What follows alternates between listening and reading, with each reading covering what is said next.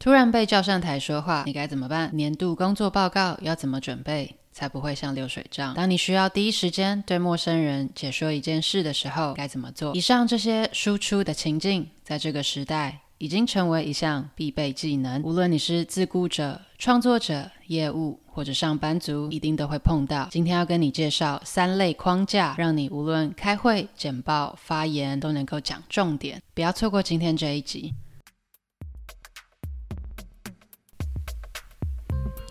欢迎来到中途笔记，这是一个关于口疾还有内向者阅读笔记的 podcast。我是中中，每个礼拜三你会收听到一本新的书，带给你一些点子和灵感。收听完后，欢迎到中途笔记粉专或网站继续讨论，连接在下方资讯栏。如果听完你觉得超喜欢，请直接五星评论加留言，并点一下订阅，就可以加入这个 podcast。才不会错过各种热门、冷门的阅读笔记，每周带你实现更多。突然被叫上台说话，你该怎么办？年度工作报告要怎么准备，才不会像流水账？当你需要第一时间对陌生人解说一件事或一项产品时，你该怎么做呢？刚才说的这些情境，无论你是自雇者、创作者、业务。或者上班族一定都会碰到，也称为输出，包含了表达，在这个时代已经成为一项必备技能。无论是先前介绍过的余维畅在从零开始的获利模式中，强调要让输出大于输入，或者是 Meta 在自媒体百万获利法则中呼吁的，从现在开始累积数位资产，连接自己的族人，都在强调输出的重要性。但尽管明白输出很重要。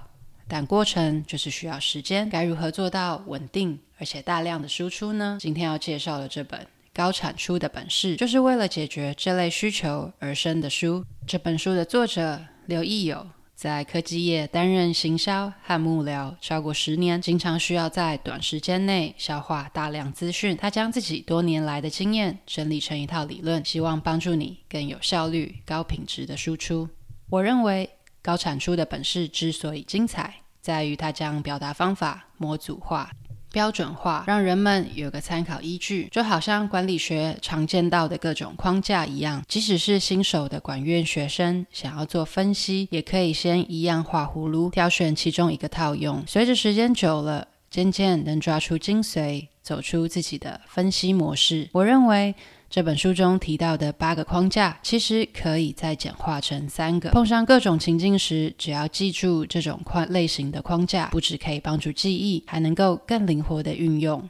这三种框架分别是数字型框架、角度型框架跟解决方案型框架。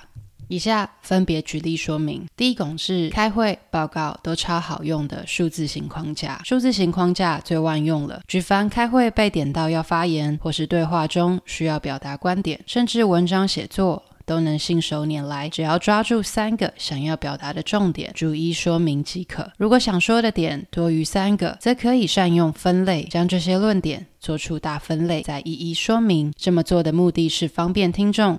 明白我们的思考模式以及脉络，我也用数字型框架创作了几篇文章，链接放在说明栏。第二种是表达观点、想法都推荐使用的角度型框架。角度型框架则适用于表达观点和想法。每个人都带着各自的生活经历看待周遭的一切。如果能将自己的知识跟见闻融入表达中，不仅充满个人风格，也能帮助听众做连结和记忆。例如，从时间角度切入，分析过去、现在、未来；或者是由距离角度切入，由远谈到近；或者是你也可以分阶段说明，由第一个阶段说明到最后一个阶段。分析一件事情可以从不同角度切入，例如谈沟通方式，可以从时间维度下手，分享以前人都飞鸽传书，接着打电报。到现在是传讯息，而谈交通违规，你也可以从距离下手。譬如澳洲的驾照有积分制，扣到零分要数年才能开车，而日本违规会被拘留。接着再谈谈台湾应该怎么做。